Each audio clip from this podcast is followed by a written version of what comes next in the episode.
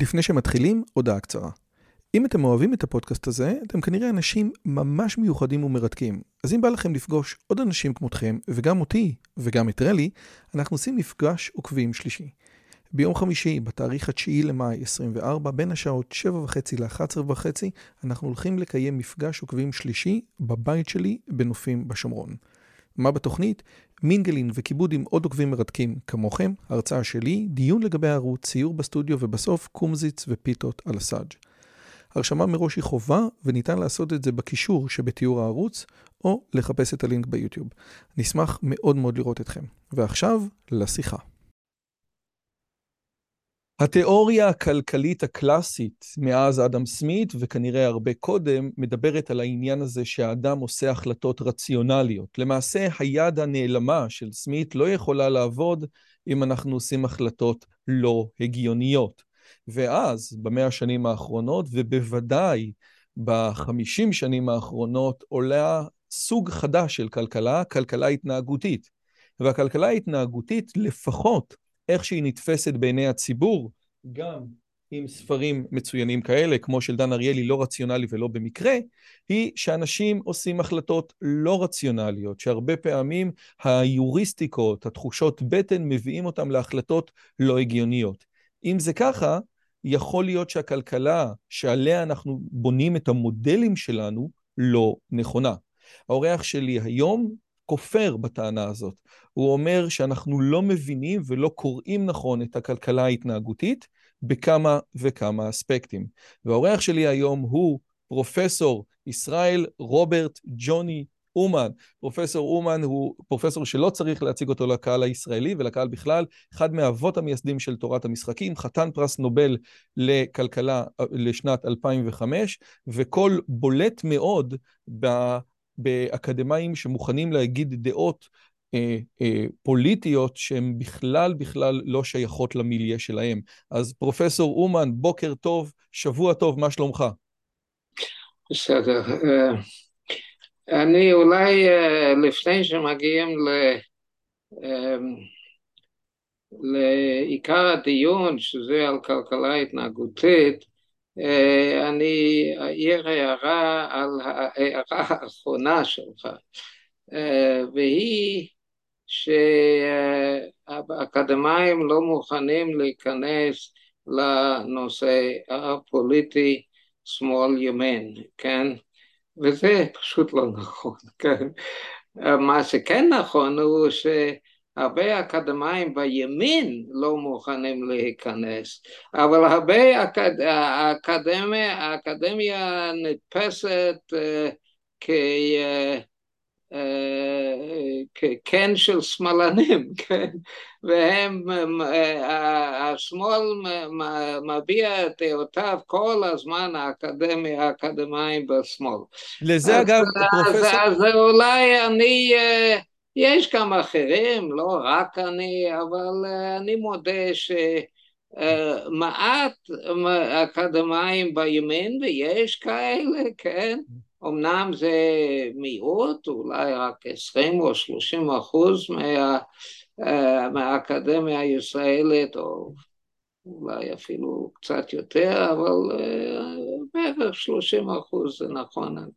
הוא בימין, אבל לא מוכנים לפתוח את הפה, ואני כן מוכן לפתוח את הפה. אז זה הערה צדדית, אה, ו... ואפשר לגשת לעיקר הדיון.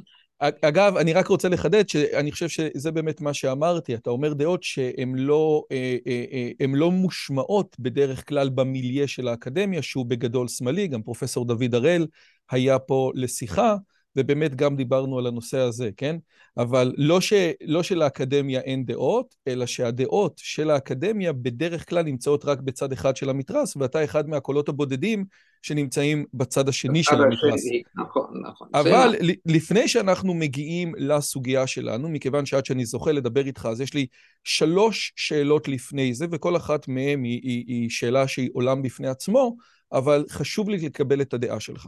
הסוגיה הראשונה, אנחנו נמצאים היום בכתובות ע"ד, בדף היומי, אנחנו עשרה דפים פחות או יותר לפני הכתובות צדי ג', ה... לא, לפני 20 דפים, לפני הכתובות המפורסם, לפני הסוגיה שבעצם אתה פותר. אני לא נכנס לסוגיה הזאת, כי אני נתתי עליה סרטון, אבל הרעיון הוא שהמשנה מתארת סיטואציה בצורה מאוד פשוטה.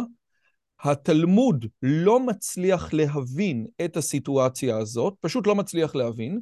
אחד מהראשונים, הריף, אומר על הסיטואציה הזאת שניסינו וניסינו ולא עלתה בידינו להבין אותה. פשוט ככה, סוגיה הזאת שקלו בה הראשונים ולא עלתה בידם כלשהו, ואתה, אחרי הרבה מאוד זמן מחתימת התלמוד, ביחד עם משלר, ביחד עם הבן שלך, זכרו לברכה, בעצם נותן מודל מתמטי, תלמודי, שהמודל הזה מסדר את הסוגיה בצורה בלתי רגילה. זאת אומרת, מי שרואה ושומע ולומד את המודל שלך, מה שנקרא שניים אוחזים, אני לא נכנס אליו כי הייתה לי שיחה מלאה עליו, אומר, אין מצב שזה לא מה שהמשנה התכוונה. ופשוט, הגמרא לא ראתה את זה וחבל.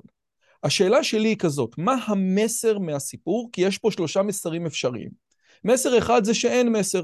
יש לך איזה וורט מגניב, איזה יופי, כל פעם שנגיע לכתובות צד ג' בדף היומי, נגיד את הוורט. מסר שני, זה ראשונים כמלאכים. זאת אומרת, אתה רואה שהמשנה מדברת דברים בתמצות גדול מאוד, ואנחנו, כשאנחנו לא מבינים את המשנה, צריכים לבוא ולחקור ולחקור ולחקור ולחקור, עד שנרד לדעת המשנה. באמת ראשונים כמלאכים.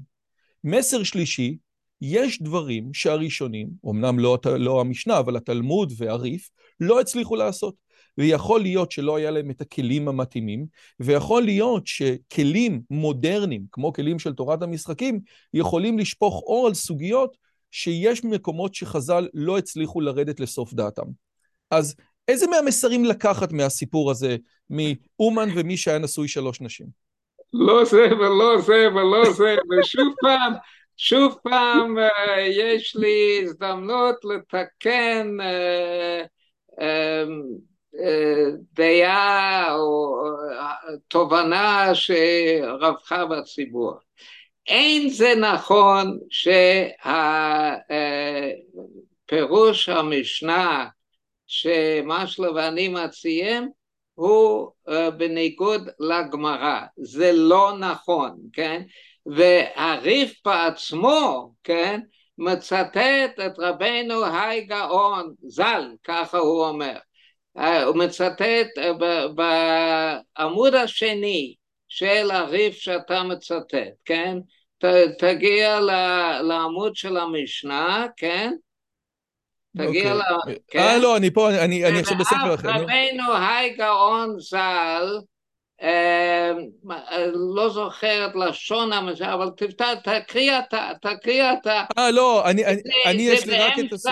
זה באמצע העמוד השני של דיון הריף. אה, אין, לי, אין לי פה את הריף, יש לי רק את הסיפור, המתניתין וגמר, וגמר הדיליי, הגמרא כן, שלה, שקל ותרומה. כן, כן, אבל תהפוך את הדף. אה, אבל אני בספר שלי, אין לי את זה. אה, בספר שלך, אז אני אפתח את הגמרא. אוקיי. אה. בינתיים, בזמן שפרופסור אומן מדבר, אה. הרעיון הוא, זה אוקיי. שבאמת יש פה איזשהו מודל בלתי... רק רגע. אז אני אפתח את הגמרא. אה,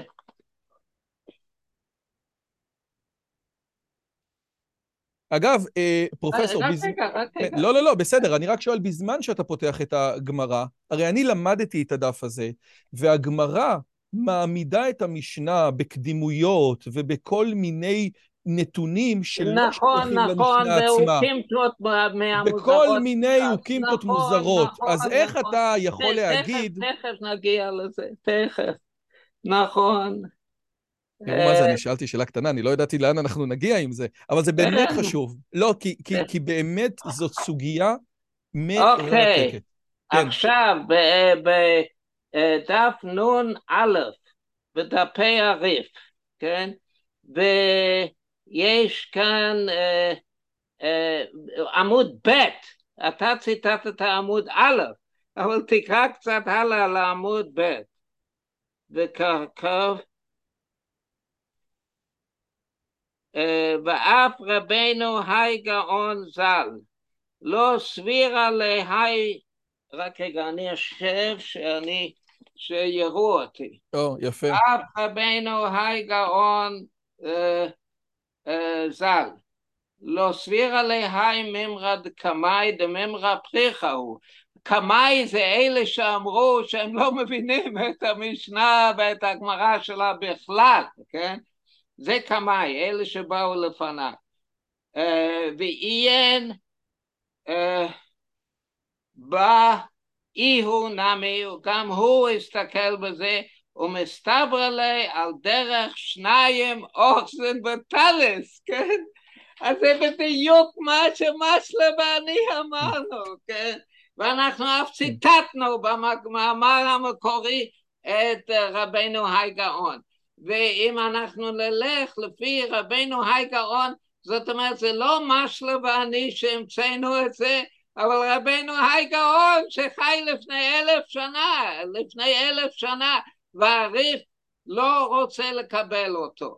אז הנה חינמי. אם אתה זוכר את הגמרא, הגמרא מתחילה עם האוקימתות, עומר שמואל וכולי, כן? אה, עם האוקימתות, שהם האוקימתות, הם לא האוקימתות הכי מוזרות בש"ס, יש אוקימתות יותר כן. מוזרות, אבל, אה, אבל אה, הם אוקימתות די, די, די מוזרות, די...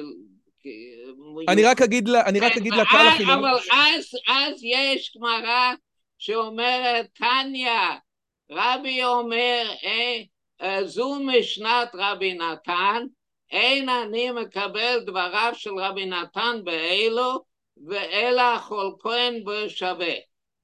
ויש על זה דיון מלא, אבל רבי דוחה את האוקימתות, הוא דוחה את האוקימתות, ולמעשה הרבי אומר זו משנת רבי נתן, רבי נתן ו, ו, והוא לא מקבל את משנת רבי נתן, אבל הוא מבין את, ה, את ההיגיון של משנת רבי נתן.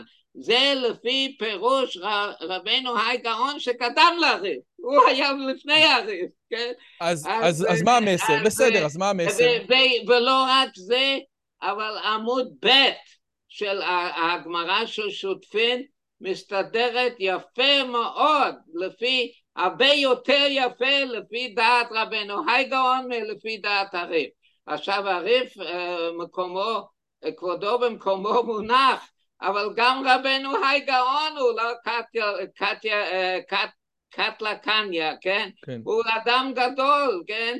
ופשוט אה, רבנו היי גאון הסביר את כל הגמרא לפי השיטה של, זאת אומרת אנחנו, משלה ואני, הסברנו לפי השיטה של רבנו היי גאון.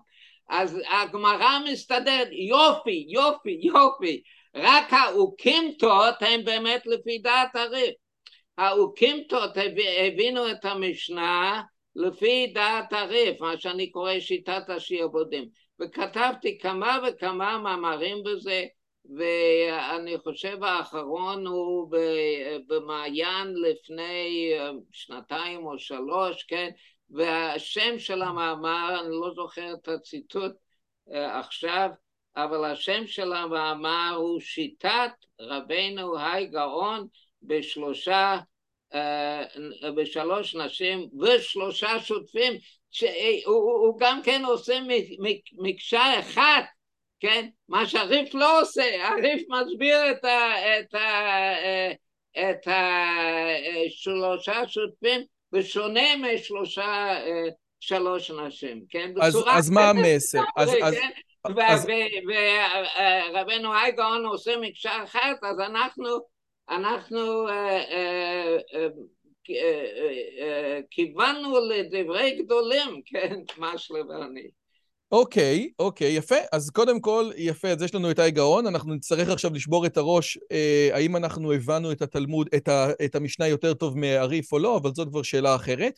השאלה השנייה שרציתי לשאול אותך, והיא, יש לה אלמנט אקטואלי. אנא, אתה נתפס הרבה פעמים בציבור הדתי-לאומי כאיזשהו מודל, אידיאל, ספרא וסייפא, זאת אומרת, גם העולמות תוכן שלך, אתה נולדת בגרמניה, תורה עם דרך ארץ, עברת לארצות הברית, זאת אומרת, אתה מונח היטב גם בעולמה של תורה וגם בעולמו של המדע. והרבה פעמים אנשים מסתכלים על הדבר הזה בצורה, איזה יופי.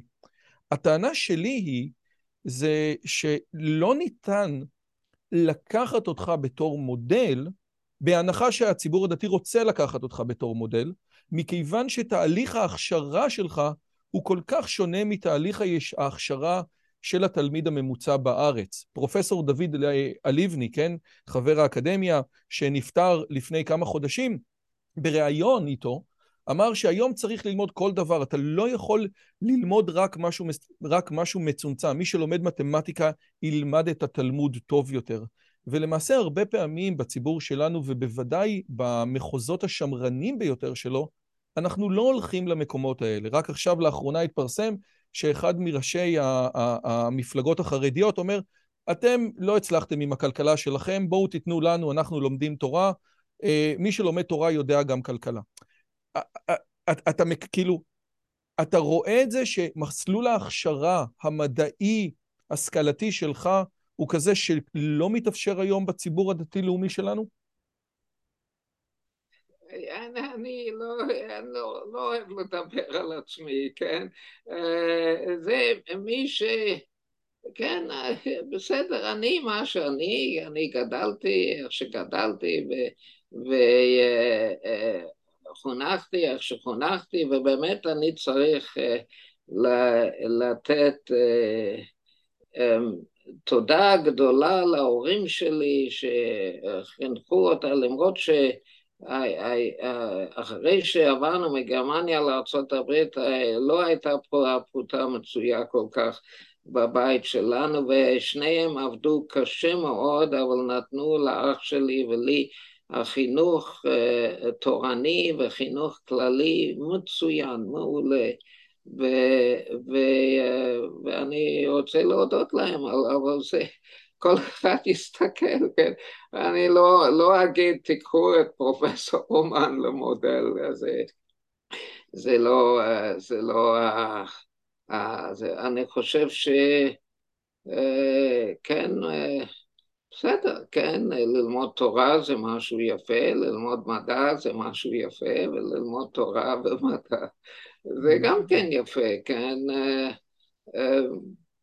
אני, אני לא, אין לי, אין לי, אה, אין לי אה, עצות או אה, לתת לאנשים ביחס לאם לקחת את פרופסור אומן כמודל או לא לקחת מודל, כן.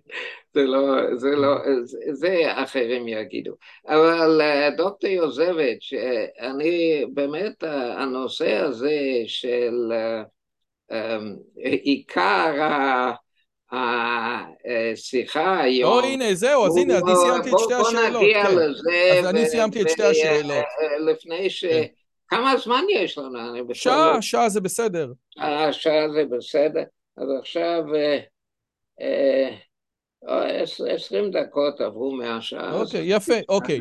אז אה, אני רוצה להתחיל עם, קודם כל, השיחה שלנו מבוססת על שני דברים, גם על הרצאה שנתת באקדמיה הלאומית למדעים, וקישור לשיחה נמצא למטה בתיאור הסרטון, וגם המאמר שלך, שמי שרוצה יכול לקרוא אותו ב-Nature uh, Human Behavior, כן?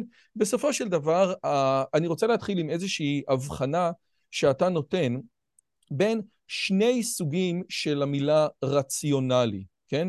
הסוג אחד זה רציונלי במובן ה... יומיומי, הגיוני, הולך לפי המדע, וסוג אחר הוא סוג של תורת המשחקים, שזה אחד שמקדם את המטרות שלו לפי הידע שנמצא ברשותו. למה ההבחנה, הזאת היא הבחנה חשובה?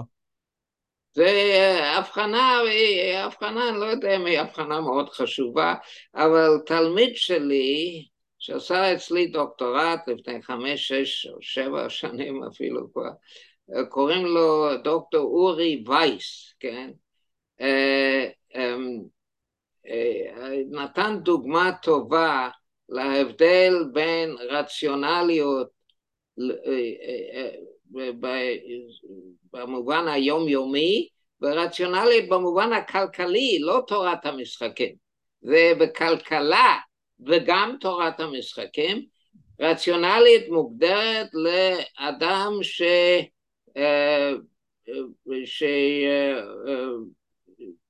שמנסה למלא את מטרותיו, ללכת לפי המטרות שלו, בהינתן המידע שיש לו. אז דוקטור וייס נתן דוגמה יפה מאוד של זה, כן?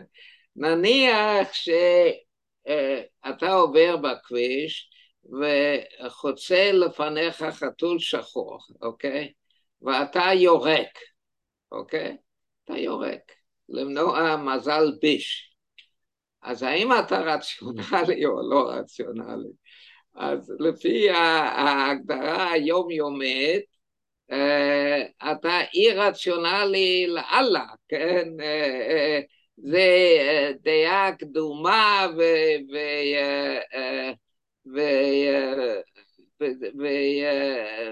וזה בכלל לא מדעי וזה לגמרי אי רציונלי לירוק כאשר חתול שחור עובר לפניך.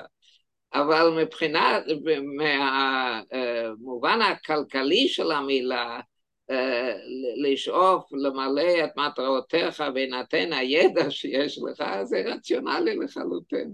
מפני שהידע שיש לך הוא... ושחתול שחור מביא מזל. זה, זה, כשחתול שחור עובר, יריקה מונעת מזל ביש, כן? אז אתה יורק, אז לפי הידיעה, יכול להיות שהידיעה שלך היא מוטעת, אבל לפי הידיעה שיש לך, אתה עושה משהו רציונלי לחלוטין. מעולה, עכשיו...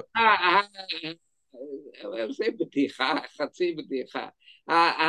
באמת, אנשים הולכים ומנסים להשיג את מטרותיהם, וזה, וכמובן עושים את זה לפי המידע שיש להם, כן? אז רק שנייה, מצוין. אין לזה רוצה... קשר עם מדע, כן?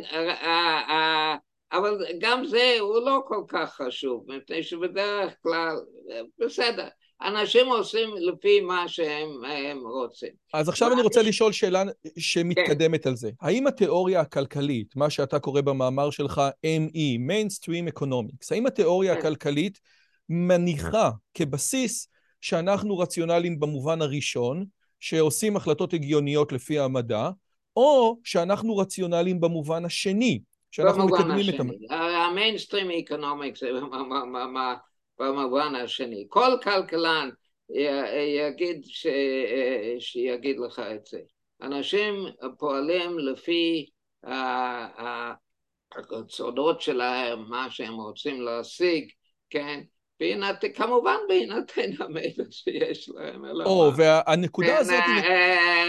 אה, זה אה, אה, רציונלי, אתה לא צריך ללמוד תורת היחסות, כן? זה, והנקודה זה לא... הזאת, אתה אומר, היא נקודה חשובה מאוד. השאלה האחרונה שנשאלת בהרצאה לאקדמיה למדעים היה, אם אנשים רציונליים, איך, איך, איך אנחנו רואים כל כך הרבה בלאגן, איך רוב האנשים לא... אה, לא, אה, אה, יש להם יותר כסף בסוף אלא פחות, רוב האנשים עושים החלטות מטומטמות, ואז אתה אומר, זה בדיוק העניין. לא, אנחנו, אנשים אנחנו... לא עושים החלטות מטומטמות, אני חולק על זה. אני חולק על זה. זה, זה, זה עיקר המאמר ב-Nature Human Behavior ועיקר התזה שלי. מה שהכלכלנים ההתנהגותיים עשו זה שלקחו מקרים, עשו ניס, ניסויים, שאלו שאלות, עשו סקרים, והסיטואציות וה, שהם, שהם הראו לאנשים, כן, זה סיטואציות שהם לא, לא, זה לא מה שקורה בדרך כלל. אז, אז תן לי לחדד את זה. אז, אז... אה, מה, אה, אה, הם צודקים אגב, הכלכלנים ההתנהגותיים צודקים בזה שאנשים לא מחשבים דברים. בפרט, יש, יש לקנמן, יש ספר Thinking Fast, Thinking Slow, או Thinking Fast and Slow, אז uh, הוא בא לכוונה כש, כשצריך לחשוב מהר אז הולכים לפי... סיסטם 1. הטיה, כן? הטיה או יוריסטיקה. וכשצריך לעשות החלטות כבדות משקל, אז אתה חושב על זה ו, ואתה לא הולך לפי יוריסטיקות, אבל אתה הולך לפי מה שאתה, אה, מה שנראה לך, אה, מה, ש, מה שבאמת, אה, אבל היוריסטיקות הם, זה נכון שאנשים כשנשאלים איזושהי שאלה וצריך לענות מהר מאוד בשביל סקר, הם עושים מה שבא להם. עכשיו היוריסטיקות וההטיות האלה הם, אה, הם לא צמחו יש מאין, קפצו לעולם יש מאין, כן, הם, הם אה, תוצאה של תהליך אבולוציוני. אה, והם התפתחו במשך הזמן או הם נלמדו, כן, וזאת אומרת בדרך כלל הם נותנים תוצאות נכונות. בואו אני אתן דוגמה. רגע, שנייה, אבל לפני שאתה נותן דוגמה, תיתן לי בבקשה אה, ל- ל- אה, ל- להוביל את השיחה הזאת, כי אני רוצה שגם המאזינים שלי אה, אה, ילמדו, וגם לנצל את הזמן היקר איתך כדי להגיע לנושאים יותר מורכבים בתיאוריה שלך, ברשותך, בסדר? בבקשה. אז התיאוריה שלך בעצם אומרת בסיכום קצר את הדברים הבאים. אתה אומר, תראה, קנמן וטברסקי בפרוספקט תיאורי המפורסם שלהם, במאמר המכונן, אומרים, תראה, היוריסטיקות האלה בגדול הן טובות. לפעמים הן מובילות לטעויות ולשגיאות סיסטמטיות. הטענה שלך נכון, אומרת... נכון, כן, כן, כן. נכון, הטענה נכון, שלך אומרת שני סיסטמטיות. דברים. קודם כל, הכלכלה ההתנהגותית לקחה את הלפעמים, שזה בחלק קטן מהמקרים, והפכה אותם להיות הדבר המרכזי. הפכה את הפוקוס להיות מזה שהיוריסטיקות האלה בגדול הן טובות, לזה שיש כל מיני נקודות שבהן הן לא טובות, ועל זה הכלכלים ההתנהגותיים מוכרים את הספרים ועושים את ההרצאות, וזה עיקר העניין. ואז, דבר אחד, אתה אומר, תראה, בזה שאתה שם את הפוקוס על משהו שהוא הוא באמת מיעוט יחס לכל המקרים, אתה בעצם נותן איזושהי תחושה לא נכונה שאנשים עושים החלטות לא רציונליות ואנשים הם לא חכמים וכן הלאה וכן הלאה, וזה לא נכון. הנקודה השנייה בתיאוריה שלך היא עוד יותר מעניינת והיא אומרת את הדבר הבא: גם במקרים כאלה שבהם אנשים עושים החלטות שנגרעות כלא רציונליות, זה נובע כאחד משני גורמים. או שמדובר בסיטואציה שהיא artificial לחלוטין, איזשהו מקרה מצוץ מהאצבע שלא יכול להיות בעולם המציאותי, ולכן האבולוציה או אבולוציה תרבותית לא, לא עשתה לנו אדפטציה אליו, או שמדובר במקרה שעל פניו הוא לא רציונלי, אבל הסתכלות עמוקה יותר הופכת אותו לכן רציונלי. זה התיאוריה, ב, איך אומרים, בצורה אה, אה, אה, ממוקדת, כדי שנבין איפה אנחנו משחקים. עד כאן אתה מקבל? כאילו, זה, זה תכלס, אני. מסכם אותך, נכון? יופי, עשית עבודות בית, כן. כן, לא, אני אגיד לך את האמת. אתה מקבל מאה במבחן, כן. תקשיב, אני הלכתי גם לדבר עם דן אריאלי לפני השיחה שלנו, כן? כאילו, אני כן. אמרתי, כי, אמרתי, עד שיש לי את הזמן היקר, יקר, יקר איתך, אני לא אבזבז אותו סתם. עכשיו, איזה, נוק, איזה נקודות אתה נותן? אה, אני חושב שיש כל, כל מיני נקודות שאתה נותן. אני אתן את הנקודה של לינדה, אני חושב שהיא נקודה מדהימה. כן, מצוינת, מצוינת. ו- והדוגמה עם נפוליאון והשלייקס, שאני חושב שהיא דוגמה מדהימה. קנמן מדבר שאם אתה שואל אנשים, אתה אומר להם, מספר להם סיפור על בחורה שקוראים לה לינדה, שהיא בת 31, והיא מוחצנת, והיא, והיא עובדת, ויש לה שיער קצר, והיא אה, בעד אה, זכויות בני אדם, ואז אתה שואל, מה יותר הגיוני? שלינדה היא פקידת בנק או פקידת בנק פמיניסטית? רוב האנשים אומרים פקידת בנק פמיניסטית, אבל זה לא יכול להיות. פקידת בנק פמיניסטית זה תת קבוצה בתוך פקידת בנק. ו- ו- ואיך זה יכול להיות, הם לא, הם לא הגיוניים. אני אתן לך בבקשה להסביר למה הדוגמה של לינדה כן הגיונית, ואיך זה קשור לנין שלך אלעד. כן, אוקיי. אז בוא אני אספר עוד סיפור. אמ, כש, כשכתבתי את החלק הזה במאמר שאתה מדבר עליו, במאמר הזה שב-Nature Human Behavior, כשכתבתי את הפרק על לינדה, כן, הגיע אליי אה, אה, אה, נין, הוא היה אז בן 11 או 12, משהו כזה, כן? והוא אמר לי, סבא, למה נפוליאון לבש שלייקס? כן, אז אני חושב וחושב וחושב וחושב, ואז אני אומר לנין, אני מרים ידיים אלעד, אני לא יודע, כן? אז אלעד אומר, בשביל להחזיק את המכנסיים שלו, כן? אוקיי? אז, אז מה, איפה טעיתי, כן? זאת אומרת, אני לא יודע ששלייקס זה בשביל להחזיק מכנסיים, אז אלא מה? הילד שאל למה נפוליאון החזיק, כן? אז המוח שלי התחיל לחפש משהו, נפוליאון עם שלייקס, כן? הנחתי שהמילה נפוליאון היא לעניין, היא רלוונטית, כן? אז לכן לא ידעתי לענות. אז אותו דבר עם, עם לינדה, כן? אז מספרים כל הסיפור הזה שיש לה שיער קצר והיא מעוניינת בזכויות אדם וכל מיני דברים כאלה, כן? אז אז חושבים, יש להניח שהיא גם פמיניסטית, כן? ולא שמים לב ללוגיקה, כן? זאת אומרת, זה אנשים לא טיפשים, הם יודעים שזה, אבל זה ההטייה של, נקראת הטיית הרלוונטיות. חושבים שמה שאומרים לך זה רלוונטי, זה לעניין, למה אחרת אומרים לך את זה, כן? אז זה הטייה, כן? ובדרך כלל זה נכון, כן? זאת הייתה uh, uh, השאלה הזאת של קרנמן וטברסקי על לינדה הייתה שאלה מכשילה במתכוון אז מאה אחוז יופי, יופי דני, יופי עמוס, הצלחתם להכשיל, כן? הצלחתם, כן?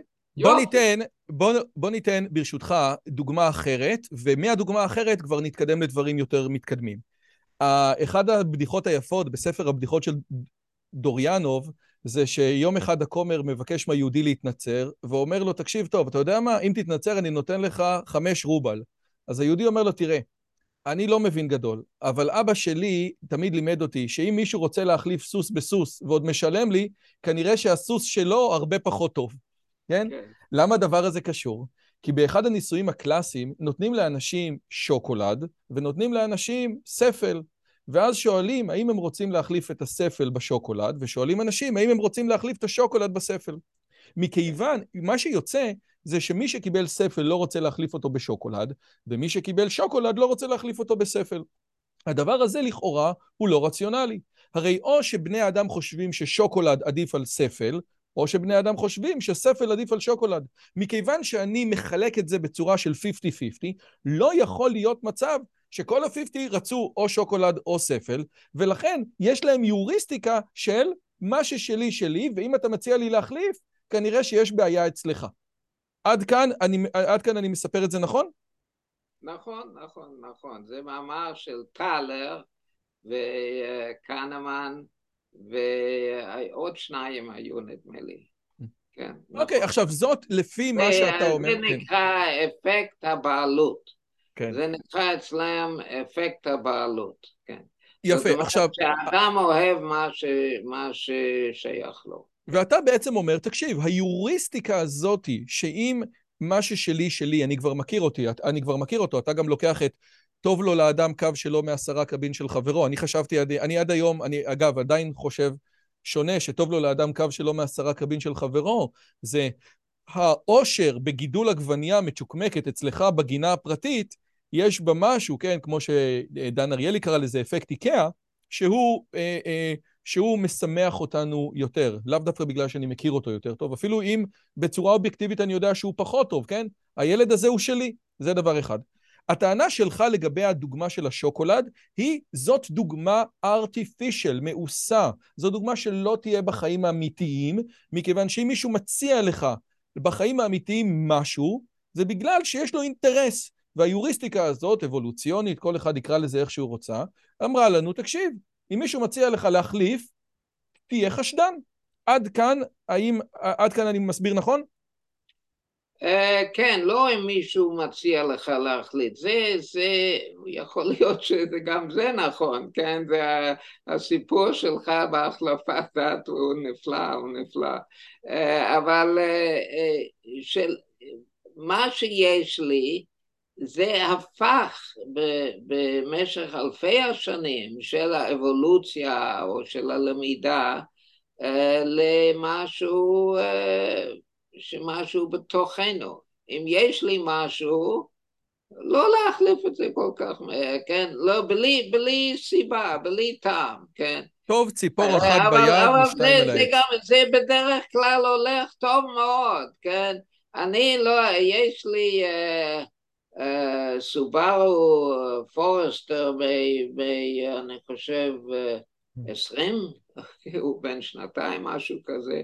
אז אולי יש לך גם כן אה, סובארו פורסטר משנת עשרים.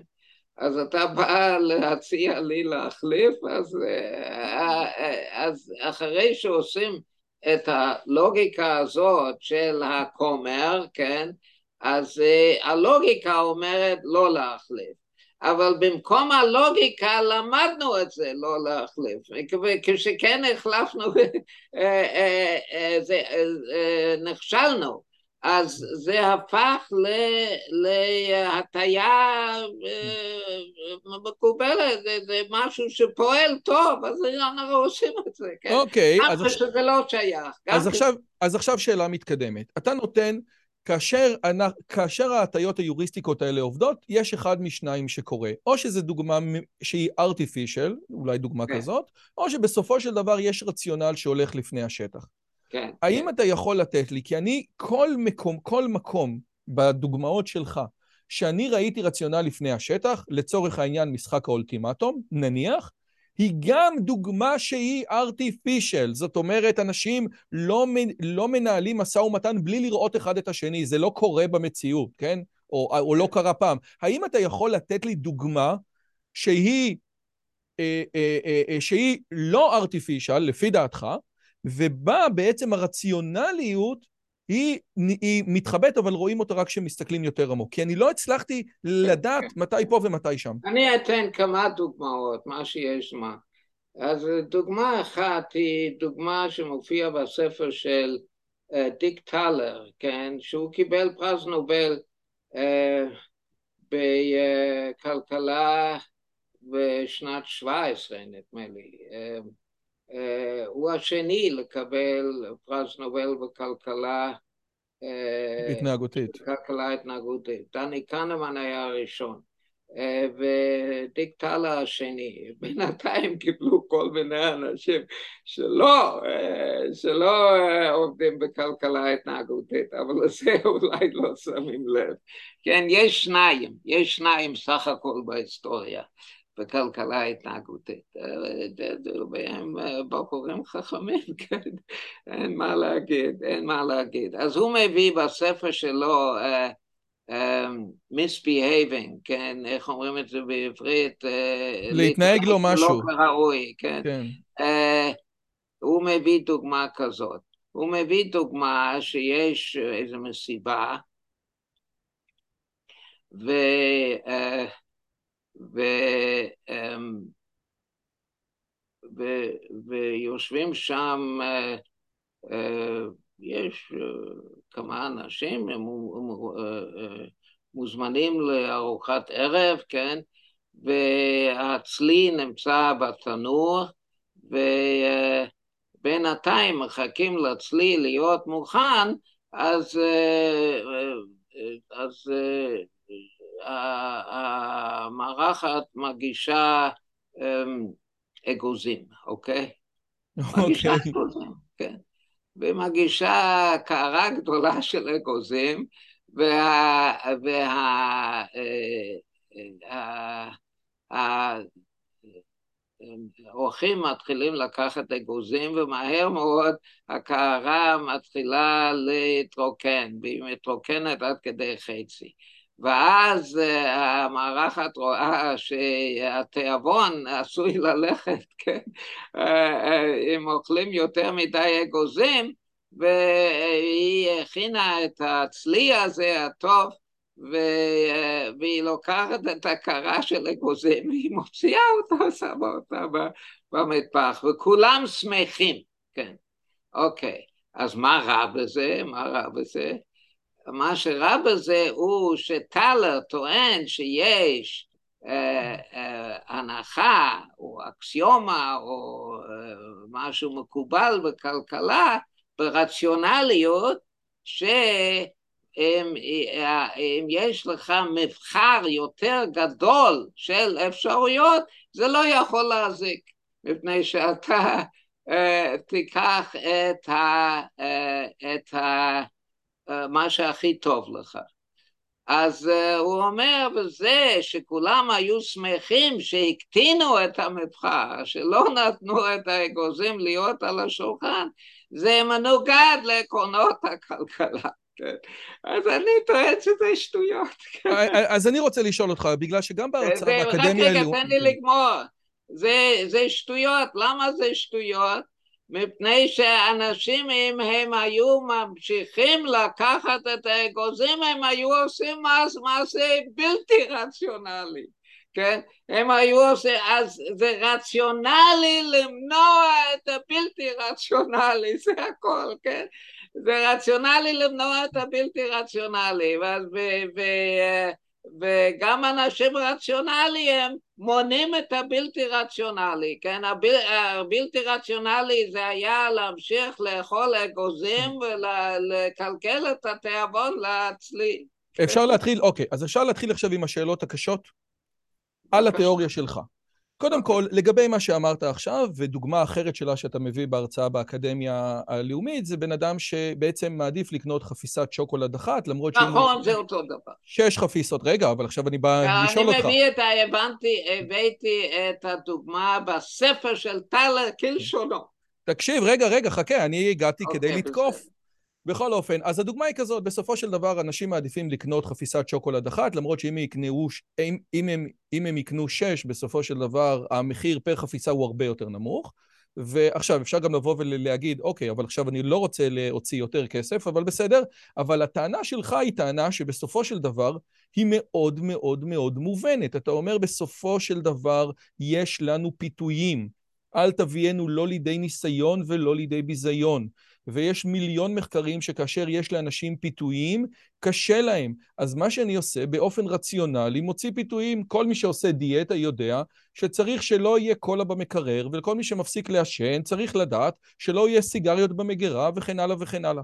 הטענה שלי, או השאלה שלי, אם מה שאתה אומר הוא כל כך ברור, איך יכול להיות שהוא חמק מאיתנו? איך יכול להיות שטלר לא הבין שכל מי שעושה דיאטה לא יכול להרשות לעצמו יותר אפשרויות. המנגנון של פיתוי לא היה זר לו? איך זה יכול להיות? תשמע, אה, אה, זאת שאלה מצוינת. ואני אני פגשתי את טלה בכנס לפני חודש, או פחות אפילו, לא, זה לפני חודש עכשיו.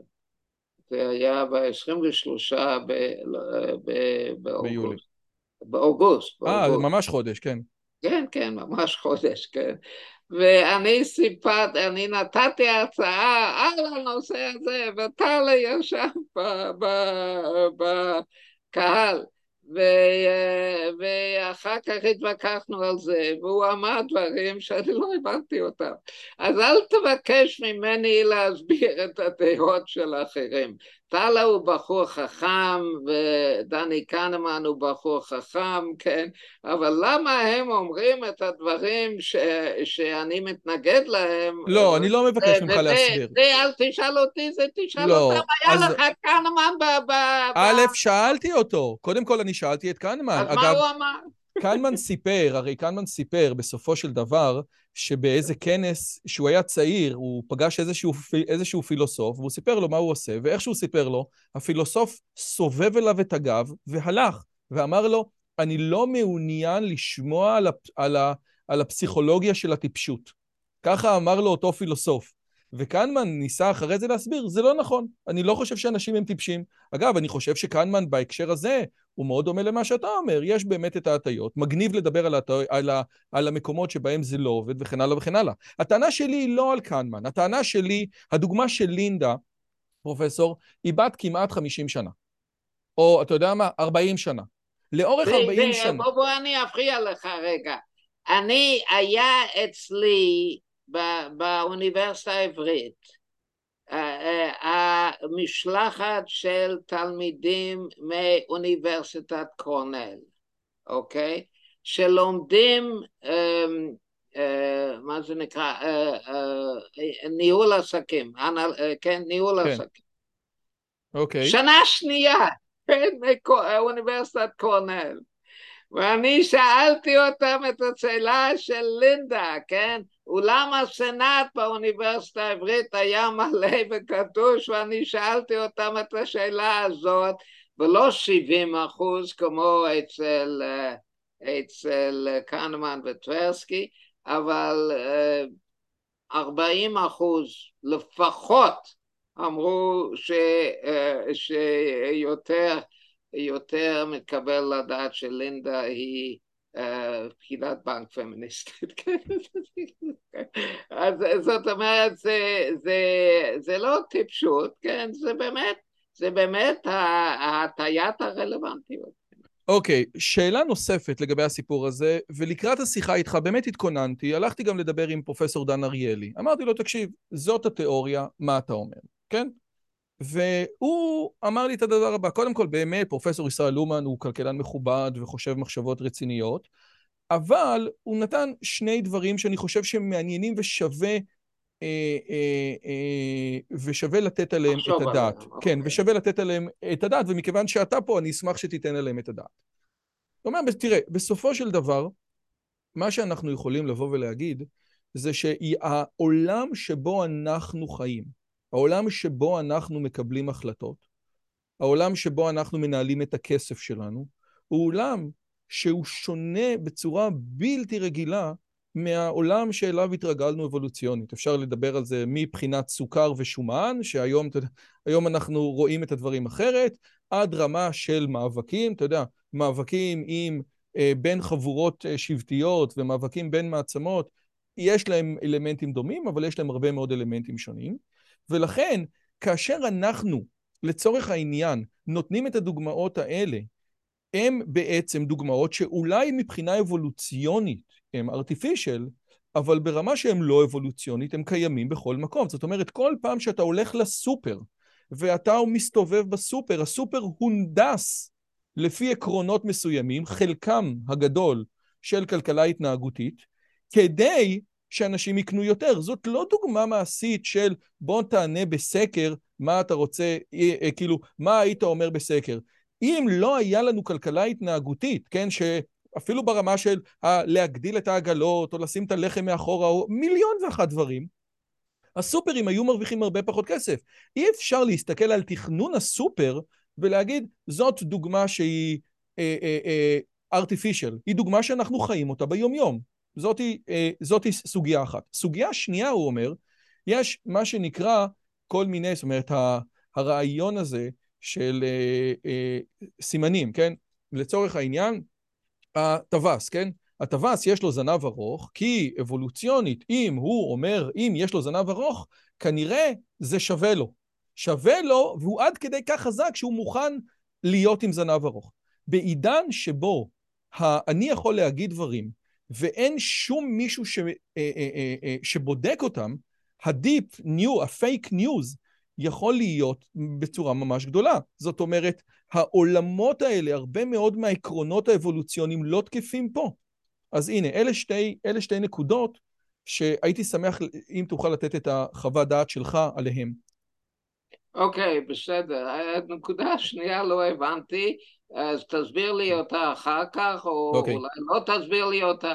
הנקודה הראשונה כן הבנתי, הבנתי טוב מאוד, ואריאלי צודק מאה אחוז, כן? ואני גם כן, אם הקשבת להרצאה שלי באקדמיה, ואם קראת את המאמר ב-Nature Human Behavior, שעשית את שניהם, אני מבין, אז אתה יודע שאני אומר במפורש שכלכלה התנהגותית היא חשובה מאוד, כן? היא חשובה מאוד והיא היא, היא הצליחה לבודד משהו חשוב מאוד, כן? זאת אומרת שצריך ללכת, בוא אני אתן לך דוגמה. אתה הזכרת אכילה, אוקיי? אכילה זה באמת, זה באמת, אפשר להגיד, זה הטיה, כן? אנחנו אוכלים, אבל אנחנו אוכלים לא מפני שאנחנו רוצים לגדול או צריכים אנרגיה או משהו כזה, אבל אנחנו אוכלים מפני שאנחנו רעבים, אוקיי? או שאנחנו אוהבים אוכל טוב, או שניהם, כן?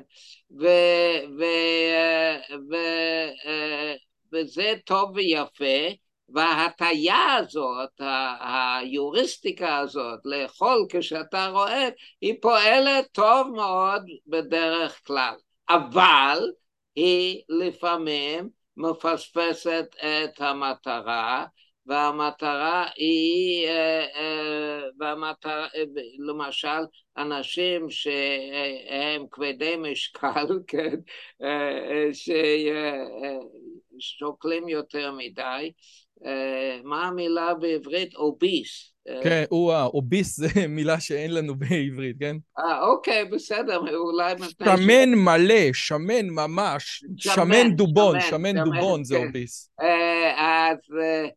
אז האנשים שהם גם כן שמנים, הם גם כן אוכלים כשהם רעבים, אבל הם צריכים להימנע לאכול מלאכול, והם צריכים להימנע מלאכול אוכל שנראה להם טוב, כן? אבל הכלכלה ההתנהגותית אומרת אנחנו צריכים לשים לב ליוריסטיקות ולהטיות האלה. למשל, אדם שפותח מסעדה, לא כדאי שהוא ייתן אוכל uh, uh, שהוא בריא. כן, הוא יכול להיות שיש מסעדה כאן ושם שיכולה להמשיך להתקיים על סמך אוכל בריא, אבל הרבה יותר טוב שאתה נותן אוכל טעים, כן, ובכמויות רציניות, כן? אז אם אתה נותן אוכל בריא שהוא לא טעים, אתה מהר מאוד תסגור את המסעדה. וכמו כן, הרבה דברים בכלכלה ההתנהגותית, כן, בפרט בנושא הזה של פרסומת, הם, הם טובים, כן, וצריך ללכת לפיהם. אני אמרתי שהכלכלה, הכלכלה הקלאסית, הכלכלת המיינסטרים העיקרית, הכלכלה המקובלת, כן, היא מבוססת על, ככה אני כותב וככה אמרתי באקדמיה, כן, היא מבוססת על uh, uh, כלכלה התנהגותית, מפני שכלכלה התנהגותית היא בדרך כלל טוב לאדם שמתנהג לפי ההטיות שלה. זה בגלל שטוב לבן אדם להתנהג לפי ההטיות שלה, אז הכלכלה המקובלת היא מבוססת עליה, ולכן הסופרים עושים עבודה טובה, כן, אם יש איזשהו טובלרונה כשהולכים לשלם, כן, לקופאית, אז uh, יש שם, uh, אז, אז, אז אני נזכר, כן, רציתי טוב לרונה, כן? אז זה טוב, זה מצוין, אז הוא... זה, אבל השאלה השנייה לא הבנתי. אבל רק שנייה, לפני שנגיע לשאלה השנייה, הדוגמה המרכזית ש, שאתה אומר, זה אם אני מבין נכון, הדוגמאות של הסופרים הם מקומות שבהם לא מדובר על דוגמה שהיא artificial, כן? דוגמה מעושה, זה משהו אחר. זה משהו אחר, נכון? זאת אומרת, פה מדובר על דוגמאות שהכלכלה ההתנהגותית נותנת כל מיני רעיונות, והרעיונות האלה הם רעיונות שהם אה, אה, אמיתיים, אנחנו רואים אותם בחיי היומיום, לצורך העניין, כן? הסופר זה דוגמה אחת, אבל העובדה שאנשים, כן? אתה נתת דוגמה, אתה נתת דוגמה שאנשים לא, בן אדם לא מוכן אה, לשטוף את האוטו של השכן תמורת 50 שקל, אבל, וגם לא מוכן לשלם לי, לבן, לבן של השכן 25 שקל כדי לשטוף את האוטו שלו. ופה אתה רואה, רק שנייה, הזמן שלך לא שווה, הזמן שלך שווה את הכסף הזה, אבל הוא לא שווה את הכסף הזה, כן? ואז אתה אומר, טוב, פה יש מצב, אפשר לראות את הדברים בצורה אחרת. אבל קשה יותר להסביר איך אנשים בארצות הברית אוספים קופונים של קופונים, אנחנו לא רואים את זה בישראל כל כך, אבל בארצות הברית אוספים קופונים ונוסעים לקצה השני של העיר כדי לקנות משהו שהוא קצת יותר זול, אבל אין להם מושג, כמו שאמר דניאל גילברט, כמה עמלה לוקחים על התיק מניות שלהם ש... שהוא 250 אלף דולר. יש פה באמת מקומות שהם לא מלאכותיים, יכול להיות שהם מלאכותיים מבחינה אבולוציונית, אבל הם מקומות שאנחנו רואים אותם יום-יום, וקשה מאוד לנתת את ההסברים שאתה נתת על דוגמאות כאלה. זאת אומרת, אם היית אומר, תראה, יש גם מקומות שאנשים עושים החלטות לא רציונליות, בדוגמאות מעשיות מחיי היומיום, וגם הכלכלנים ההתנהגותיים לוקחים את זה, וזה סופר מרתק, וצריך אנחנו להיזהר מזה, ניחא. אבל אני, אני כאילו לא, לא קילטתי את הווייב הזה, מה, גם מההרצאה וגם מהמאמר. אני מבין פה איזה, כאילו, הצלחתי להסביר את עצמי? אתה רוצה לפרט בעניין הקופונים, כן? זאת אומרת, אנשים...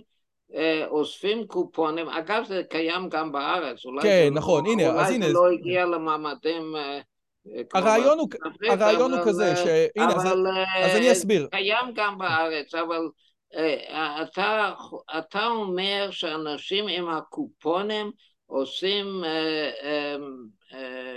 דברים לא הגיוניים. לא, לא, לא, לא, לא, לא, סליחה, רגע, אז, בר, אז ברשותך אני אסביר. הדוגמה שאתה נתת לגבי בן אדם שלא מוכן לרחוץ את האוטו של השכן, ולא כן. מוכן שהבן של השכן ירחץ את האוטו שלו, היא דוגמה שניתן להסביר אותה בכל מיני דברים. גם אני לא רוצה לעמוד ושיראו אותי רוחץ את האוטו של השכן. יש, כל, יש, יש הרבה מאוד הסברים מעבר לנקודה הזאת. ההסבר שאני נתתי, אם אתה זוכר, הוא ש...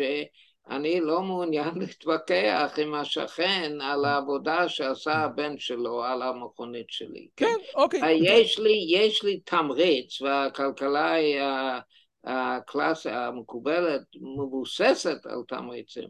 יש לי תמריץ בנוסף לכסף, כן, לחוץ את המכונית שלי טוב, שהיא תהיה מבריקה. לבן של השכן אין תמריץ כזה, כן. כן. אז הנקודה של הקופונים בעצם אומר שכאשר אנשים מסתכלים על כסף, הם מסתכלים על כסף כיחס ממשהו מסוים. הם רואים, אה, הם רואים את החיסכון באחוזים ולא לצורך העניין בכסף מוחלט. אם מוכרים בורקס אה. בחנות הזאת בעשרה שקלים, ובחנות כן. השנייה בחמישה שקלים, אז אנחנו כן. נלך לחנות השנייה, כי זה חמישים אחוז הנחה. לעומת זאת, אם מוכרים מחשב נכון. נכון, אוקיי, אני מבין כבר, אני מבין, אוקיי. אני מבין ואני התייחסתי לזה ב, ב, דווקא לדוגמה הזאת, אה, בהרצאה שלי בכנס שטלר היה נוכח. העניין הוא שבדרך כלל אתה משקיע יותר מאמץ בקניית אה, אה, נניח מכונית, כן? אתה, כן, אז, אז אתה משקיע יותר מאמץ בקניית מכונית בקניית טובלרונה, אוקיי, אוקיי? אז טובלרונה בסדר, כן. אז אם אתה יכול לקבל את הטובלרונה, אם אתה יכול לקבל אה, אה, עשרה או אה, מאה שקל הנחה בקניית המכונית, כן? אז אתה לא תלך למישהו אחר, מפני שהשקעת מאמץ, אתה יודע כבר מי המוכר ומי ה... כן? ובדרך כלל המאמץ שאתה משקיע ברכישה היא פחות או יותר פרופורציונית לכסף שאתה מוציא על, ה, על הרכישה. ולכן אתה מוכן ללכת למקום אחר אם יש לך 50 אחוז הנחה, אבל לא אם יש לך אה, מאה שקל הנחה, כן? או עשרה שקל או משהו כזה. אז זה, זה, זה כלל אצבע שלמדת, כן? שלמדת, אה, כן? או, או, או אולי בא באבולוציה, כן? שהרכישה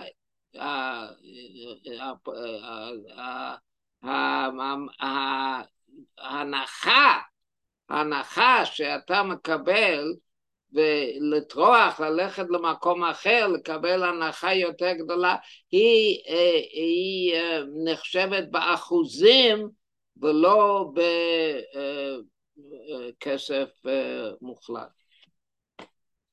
בסדר, זה, אבל כן, מה שמחזיר אותנו לזה שבאמת אבל כשאתה מביא את היוריסטיקות המאוד נכונות האלה לעולם האמיתי, לפעמים יש לך בעיות. רק רציתי רק להגיד, כי לא הבנתי את הדוגמה, אפילו אתה לא צריך לענות עליה, הדוגמה עם הטווס זה שבחברה הטבעית אנחנו בעצם לומדים לאט לאט להאמין לאנשים, כן? אגב, זה, זה, זה נושא משמעותי מאוד, גם בכל הנושא הזה של uh, uh, uh, היום, אתה יודע, אנחנו לא יכולים לפרסם מאמרים על... Uh, מה שנקרא התחממות גלובלית משני הצדדים, כי כבר יש דעות שהן אסורות. אנחנו, אנחנו לצורך העניין אה, מאמינים למה שאומרים לנו, ויש גם סיגנלים. סיגנלים שבעצם אומרים, תראה, אני אמין. לצורך העניין, הטווס יש לו סיגנל, הוא אומר אני כל כך חזק, הוא לא רק אומר אני חזק, אלא בעצם אומר יש לי גם זנב ארוך. בפייסבוק אין סיגנלים, ואז יוצא מצב שאתה מאמין לאנשים בלי שיש להם איזשהו משהו להפסיד מזה. בין היתר, אומר פרופסור אריאלי, הרעיון של הפייק ניוז, הרעיון ש-70% מהרפובליקנים חושבים שטראמפ ניצח בבחירות, לצורך העניין, הוא מזה שהם קוראים בזה, יש להם, אתה יודע, הטיות להאמין לאנשים, אבל הסיגנלים האלה לא קיימים יותר. הנה מצב שהוא אולי אתה תגיד שהוא artificial, הוא לא קיים בטבע, אתה צודק, אבל הוא, קיים, הוא מצב שקיים מאוד בחברה ותרבות מודרנית. אמ,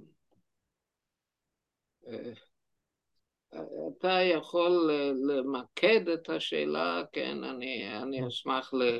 ל אתה אומר, אם הבנתי נכון, שבעבר אה, אמ, אמרו לנו דברים נכונים והיום יש פייק ניוז ואומרים לנו דברים לא נכונים, זה, אתה אומר את זה, לא, כן? הנקודה היום, היום כאשר בן אדם אומר משהו, כן? לצורך העניין, שוב, אני, זה גם משהו יותר רחוק, עוד פעם, אני גם לא רוצה אולי בעצם לחטוא למה שפרופסור אה, אריאלי אומר, אז, אז, אז אני אולי נשאיר את זה ככה. אני כן יכול להגיד לך ש,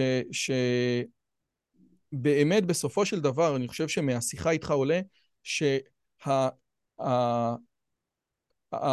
כמו שאתה אומר, יש פה שני דברים, יש פה את הכלכלה הרציונלית, את הכלכלה המיינסטרים ואת הכלכלה ההתנהגותית, ושתיהן בעצם משלימות אחת את השנייה. אולי הנקודה המרכזית היא ששווה מאוד ללמוד גם את הנושא של הכלכלה ההתנהגותית, כי הרבה מאוד מהאינטראקציה שלנו עם העולם הטכנולוגי, עם אפליקציות, כן?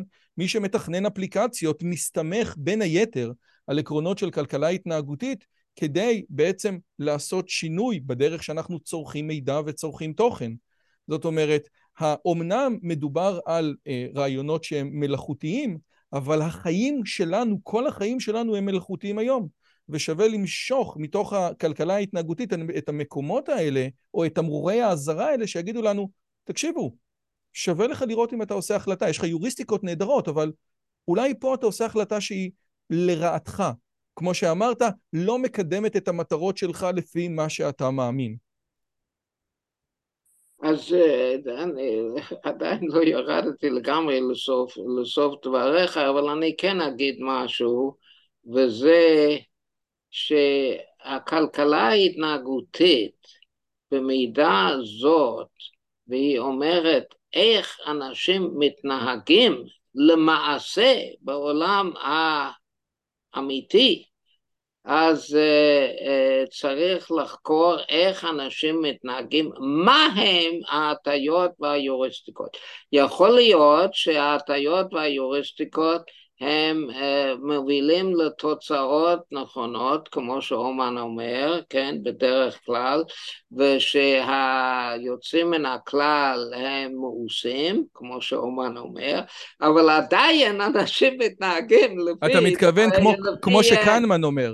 לפי יוריסטיקות, כן? אנשים לא, לא מחשבים דברים, כן? הם מתנהגים לפי, או לפחות ב-thinking slow, ב-thinking fast, כן? הם לא מחשבים דברים, הם הולכים לפי יוריסטיקות. אז כדאי לדעת מה הם היוריסטיקות, ואני חותם על זה בשני ידיים, כן? זה מאוד כדאי לדעת, ומאוד כדאי להפעיל את זה, ולהפעיל את זה באפליקציות, ולהפעיל את זה בסופרים, מאה אחוז, מאה אחוז. והדבר האחרון שאיתו באמת רציתי לסיים, זה באמת לבוא ולראות, כמו שאתה מדבר גם בריאיון לכלכליסט, על ההבדל בין מה היית עונה בסקר או בשאלון ששואלים באוניברסיטה, ובין מה תכלס אתה עושה. מלקום גלדוול מדבר על הרעיונות האלה הרבה. החיים שלך, לפי פרופסור סרג'ו איך, כאשר אתה שואל את עצמך, האם אני רוצה להיות אה, במעבדות בל, לעומת זאת, כשאתה מקבל את המשרה במעבדות בל, אנשים מתנהגים שונה כאשר הם עושים היפותזות לגבי איך הם התנהגו בסיטואציה מסוימת, וכאשר מתי הסיטואציה הזאת מתרחשת בפועל. אז גם אם אתם רוצים לקחת משהו, כמה דברים מההרצאה, שווה לקחת את הרעיון הזה שתדעו לכם שאחד הדברים שכלכלה התנהגותית הרבה פעמים מסתמכת עליו זה שאלונים, ושווה כאשר אתה עונה על שאלון או שואל מה יקרה אם, אנחנו לא תמיד יודעים. כאשר אתה מגיע לסיטואציה עצמו, אתה חווה את הדברים בצורה אחרת, אתה מחליט אחרת ואתה חושב אחרת. אתה מקבל גם את זה? כן, כן, אני מקבל את זה מאה אחוז. פרופסור כן. ישראל אומן, תודה רבה על הזמן שלך. אני מקווה שעשינו חשק לאנשים גם להסתכל על הכלכלה ההתנהגותית בצורה יותר מפוקחת, גם לקרוא את המאמרים האלה. כיף גדול, תודה רבה. אני ממש ממש תודה רבה, דוקטור יוסביץ', והיה לי אה, עונג. היה לי לעונג ושמחה. תודה רבה. ביי ביי, תודה. אם הגעתם עד לכאן, מגיע לכם כל הכבוד. אז תנו לי להגיד לכם שלושה דברים קצרים. הדבר הראשון, אם שמעתם משהו בשיחה שמעניין אתכם, שאתם רוצים לקחת הלאה, פשוט ספרו אותו לאנשים אחרים. משהו מעניין שאני אמרתי, משהו מעניין שהאורח שלי אמר, איזשהו רעיון שאתם רוצים לקחת איתכם לחיים, פשוט ספרו אותו לחבר או לחברה. זאת הדרך הטובה ביותר לזכור את הרעיונות מתוך השיחות האלה.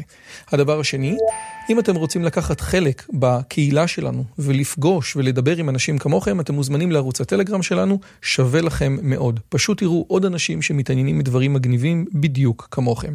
והדבר האחרון, אם אתם יכולים, דרגו את הערוץ שלנו באפליקציית הפודקאסטים שלכם, זה יכול להיות בספוטיפיי, באפל פודקאסט או בגוגל פודקאסט, זה תהליך קצר של שתי שניות, הוא מאוד מאוד יעזור לנו להפיץ את הבשורה הלאה. שיהיה לכם כיף גדול וכיף בשיחה הבאה.